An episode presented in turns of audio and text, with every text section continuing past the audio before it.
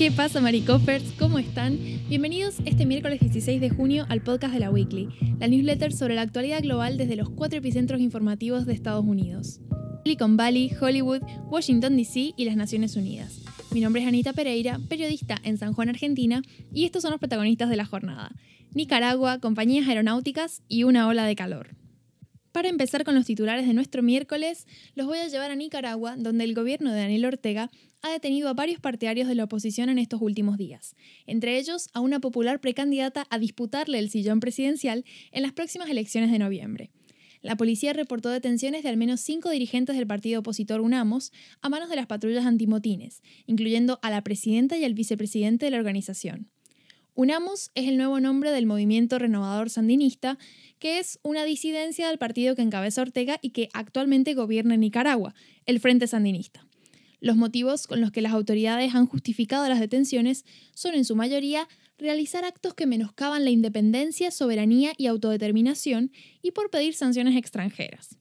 Según una ley aprobada en diciembre, el gobierno de Ortega tiene el poder de declarar unilateralmente a los ciudadanos terroristas o golpistas, clasificarlos como traidores a la patria y prohibirles postularse como candidatos, además de castigarlos con penas de prisión de hasta 15 años. De hecho, según un informe del Mecanismo para el Reconocimiento de Personas Presas Políticas de Nicaragua, en las cárceles del país hay más de un centenar de detenidos por razones políticas. Además de los dirigentes de UNAMOS, el gobierno de Ortega ha arrestado a cuatro candidatos a las elecciones presidenciales, entre ellos la periodista Cristiana Chamorro, precandidata del Partido Ciudadanos por la Libertad. Chamorro fue detenida la semana pasada y puesta bajo arresto domiciliario por delitos de gestión abusiva y relacionados con lavado de dinero, bienes y activos. Cristiana Chamorro es conocida por ser hija de Violeta Barrios de Chamorro, quien es la mujer que venció en las urnas de 1990 al primer gobierno de Daniel Ortega, y de Pedro Joaquín Chamorro, quien fue director del Diario de la Prensa y un famoso periodista que fue asesinado en 1978. La familia de Cristiana, además de ostentar un muy buen estatus económico, es una de las más poderosas del país. De hecho, además de su madre, tiene cuatro ancestros que llegaron a la presidencia lo que explica cómo en tan solo unos meses pudo pasar de no hacer política abiertamente a convertirse en el rostro más visible de la oposición en Nicaragua. En las protestas de 2018, que tuvieron lugar en el país para pedir la renuncia de Ortega y que fueron violentamente reprimidas con un saldo de más de 300 muertos, Chamorro desempeñó un rol importante para los periodistas locales. En esos años, el gobierno cerró muchos medios de comunicación y la Fundación Violeta Barrios, que Cristiana fundó en honor a su madre, se volvió una plataforma de aprendizaje para nuevos periodistas. Esta fundación recibía fondos de la Agencia de los Estados Unidos para el Desarrollo Internacional y cerró a principios de este año luego de la aprobación de una ley que buscaba desincentivar estas inversiones extranjeras. El trabajo de Chamorro en la fundación está vinculado, según el alegato del Ministerio Público, a graves incumplimientos con el ente regulador, lo que han derivado en su actual detención. Sin embargo, el accionar, de, el accionar de Ortega recibió el llamado de atención de la Organización de los Estados Americanos, la OEA, que este martes condenó los arrestos y aprobó una resolución que pide la inmediata liberación de los 13 detenidos.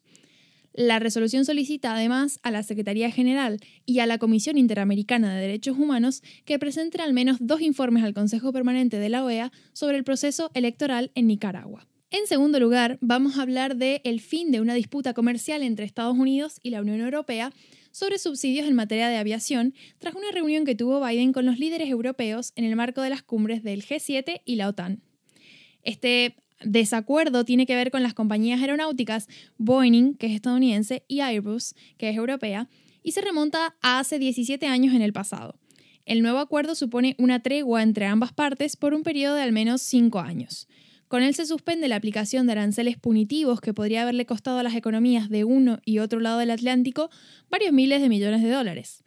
También el pacto representa una clara señal del presidente Biden para reparar las relaciones con la Unión Europea en materia comercial. El objetivo es el de tener el bloque europeo de parte de Estados Unidos, en lo que Biden considera un desafío generacional, el surgimiento de China como poder autocrático y muy avanzado tecnológicamente. El acuerdo se abordó en el marco de las recientes cumbres internacionales a las que está asistiendo tanto Biden como otros líderes europeos y mundiales. Finalmente vamos a hablar de las más de 40 millones de personas en el suroeste y en la costa oeste de Estados Unidos que están sufriendo una de las peores olas de calor recientes con repercusiones brutales a nivel humano y económico. Ciudades como Las Vegas y algunas regiones de California ya han visto sus termómetros rebasar los 45 grados centígrados en las últimas horas. Las consecuencias tienen viso de poner al límite los recursos energéticos de estados como Texas, donde la organización ERCOT, que opera la red eléctrica, ya ha pedido a los ciudadanos que moderen el consumo de aire acondicionado. En Texas y California, estados que han sufrido duros apagones en el último año, los precios de la electricidad y del gas natural se han disparado. En Estados Unidos, el calor es la causa principal de muertes relacionadas con el clima, así que cualquier falta de suministro eléctrico puede convertirse en un peligro para millones de personas, especialmente los más mayores. Saben que si desean ampliar algunos de los temas que hemos tratado en esta edición, pueden consultar los links que les dejamos en la newsletter. Y bueno, eso ha sido todo por mi parte, les deseo un muy buen miércoles y nos vemos pronto. Hasta luego.